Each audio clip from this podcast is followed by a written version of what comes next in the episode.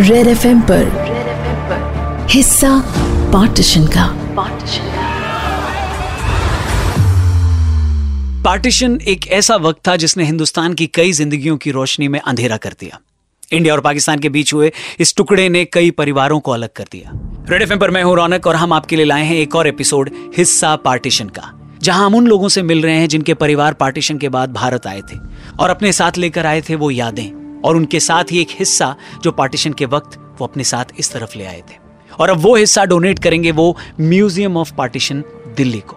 आज के एपिसोड में हम बात करेंगे मिसेस अलका गुलाटी से जिनके पिताजी राजेंद्र कुमार 1947 में 15 साल के थे जब वो मुल्तान से दिल्ली आए थे। So so, Alka ji Red F के स्टूडियो में आपका स्वागत है। नमस्ते। so कैसे हैं आप? बहुत बढ़िया। आपके पिताजी इस वक्त बेड रेस्ट पे हैं और लेकिन फिर भी आपको वो अक्सर मुल्तान की कहानी तो सुनाते होंगे शेयर करते होंगे। ज़रूर। क्या क्या बताते थे वो? हमेशा हम लोगों का बचपन ही शायद उनकी बातों से बीता है और उसके बीच में सबसे ज़्यादा बातें वो बताते थे कि उनके यहाँ पर उनके दादाजी की उनके ताया जी की एक इंडिगो पाउडर की फैक्ट्री हुआ करती थी। अच्छा।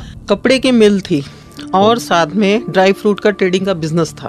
Well settled family well to do very well settled in fact बहुत ज़्यादा अच्छी फैमिली थी उनकी हम्म। तो कितना मुश्किल रहा होगा वहाँ से यहाँ पर आने का वो निर्णय लेना डिसीज़न लेना कि इतना सब कुछ छोड़ कर आना हाँ इसके लिए तो सबसे पहले वो हमें जो बताते थे कि ट्वेंटी जुलाई 1947 में बाई। चांस ही अपने मामा जी के घर रहने के लिए वो मेरे डैडी जी और उनके भाई हम्म। हमारे चाचा जी जो थे वो दोनों यहाँ आए अपने मामा जी के घर करोल बाग दिल्ली में रहने के लिए अच्छा इन द मीन टाइम ही सारे पार्टीशन के जैसे परेशानियाँ शुरू हो गई जिसमें डैडी और मेरे चाचा जी तो यहाँ आ गए थे ऑलरेडी हम्म। और उनकी बाकी फैमिली जो थी वो वहाँ रह गई तो उसके बाद में जो वहाँ से उनका यहाँ तक आने का जो सफ़र और जो कुछ भी उन्होंने सफ़र किया हम्म। वो हम लोगों के लिए सोचना भी शायद इस टाइम पर बहुत मुश्किल रहा होगा या आजकल की जनरेशन तो उस चीज़ को समझ भी नहीं पाएगी जब मैंने ये पिक्चर ये असलियत है कि जब मैंने पिक्चर गदर देखी थी और जो डैडी ने बताया था जी। कि हम लोगों के टाइम पे एक ट्रेन ऐसी आई थी जो कट के आई थी जिसमें से ब्लड ब्लड जो है नदियों की तरह बह रहा था। और जब मैंने वो पिक्चर देखी थी ना तो मुझे सबसे पहले डैडी की वो बात याद आई थी कि डैडी ने बोला था कि ट्रेन कट कट के आती थी। ये उनका सेंटेंस था।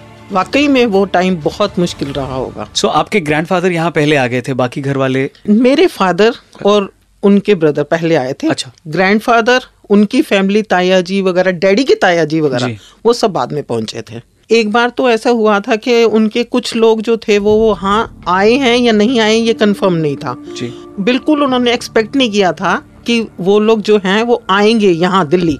इवन हम्म। उन्होंने सब संस्कार उनके कर दिए थे। अच्छा। उसके बाद में वो फैमिली वहाँ यहाँ पहुँची और पता चला कि छुपते छुपाते वो लोग कितने टाइम तक कहीं कहीं जैसे मतलब तब यहाँ पर रिफ्यूजी कैंप लगा करते थे। हम्म। उनके बीच में रहते थे फिर अनाउंसमेंट्स कराते थे। कि अनाउंसमेंट से एक दूसरे के बारे में पता चल सके। करते करते फिर जाकर के उन लोगों को पता चला कि वो यहाँ रह रहे हैं। आपस में कम्युनिकेशन का कोई और ज़रिया नहीं था। बिल्कुल। करते करते फिर जाकर के वो लोग आपस में मिले थे। जो सबसे ज़्यादा दुख की बात होती है एक ऐसी फैमिली के लिए जिनके पास वहाँ किसी भी चीज़ की कमी नहीं थी। बिल्कुल। और अचानक आप यहाँ आते हैं तो ज़ीरो। हाँ बिल्कुल। और फिर से शुरू करना पड़ता वो कितना चैलेंजिंग था वो कैसे वो चैलेंजिंग ऐसे था कि मेरे डैडी तो पहले जैसे आए थे उनके पास तो ऐसा कुछ ज़्यादा था नहीं क्योंकि वो अपने मामा जी के घर जस्ट रहने के लिए आए थे। हम्म। उसके बाद में फैमिलीज़ में मतलब ये था कि उनके दादाजी ने, उनके डैडी वगैरह ने कुछ गोल्ड वगैरह जैसे है वो अपने साथ लेकर के आए थे। के बाद में जहाँ इतने घर उनके पास, इतने मकान, ज़मीनें हुआ करती थी, वो सब बेच करके तो कुछ लाने का मतलब नहीं था उस टाइम पे। वो यहाँ आकर के कितने टाइम तक किराए पर रहे, वही सोना बेच बेच कर रोटी खाते रहे, जो कुछ भी है, वो सब टाइम जो है, वो काफ़ी मुश्किल टाइम था। अलका जी उस वक्त माहौल इतना ख़राब था कि कुछ लाया नहीं जा सकता था वहाँ से लेकिन फिर भी आपके दादाजी कुछ चीज़ें यहाँ ले आ पाए। उनके पास तो ऐसा कुछ ज़्यादा था नहीं कुछ गोल्ड वगैरह जैसे है वो अपने साथ लेकर के आए थे। जहाँ इतने घर उनके पास इतने मकान जमीनें हुआ करती थी वो सब बेच करके तो कुछ लाने का मतलब नहीं था उस टाइम पे। और वही जो कुछ गिनी चुनी चीज़ें वो यहाँ ला पाए उसमें से एक वो कम्पस जो आप इस बिल्कुल बिल्कुल मैं, मैं देख सकता हूँ। हाँ ज़रूर ज़रूर। ये कम्पस मेरे डैडी जी को इसकी भी एक स्टोरी है। जी क्या है वो कहानी? ये स्टोरी ये है कि मेरे डैडी उस टाइम पंद्रह साल के थे और एट्थ क्लास में पढ़ते थे। जी। मैंने जैसे बताया कि अच्छी फैमिली से बिलोंग करते थे डैडी तो इसलिए उनकी दादी ने इनको ये कंपास डैडी के मेरे दादी जी ने ये कंपास एक रिस्ट वॉच और अच्छा। एक गोल्ड की चेन जिसमें शर्ट के बटन गोल्ड के कनेक्टेड थे।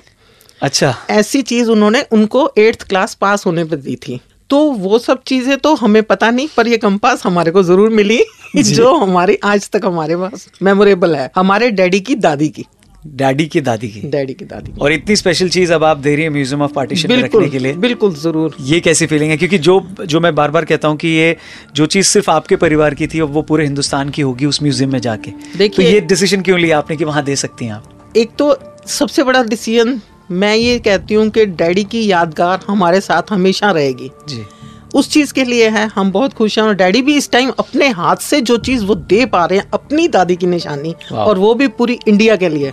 तो वो मेरे लिए और मेरे डैडी और मेरी पाटनी फैमिली के लिए बहुत ज़्यादा गर्व की बात होगी। और इस टाइम पे ये कंपास का क्या फ़ंक्शन है? मेरे हिसाब से तो ये है कि डैडी को दिशा दिखाने के लिए शायद उनकी दादी ने दिखाई होगी। तो हो सकता है शायद यही दिशा दिखाने के लिए हम आगे दुनिया को दिखा रहे हैं। बड़ी कुछ स्पेशल भी करें। आपने बहुत स्पेशल बात बोली। थैंक यू वेरी मच इसके लिए।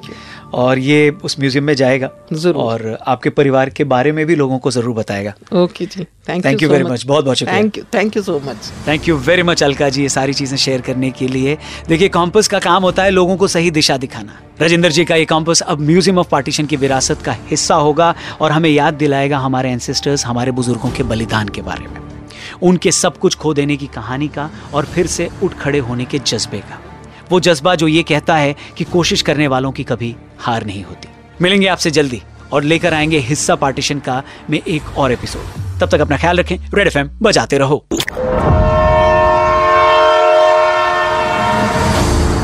रेड एफ़ पर हिस्सा पार्टीशन का।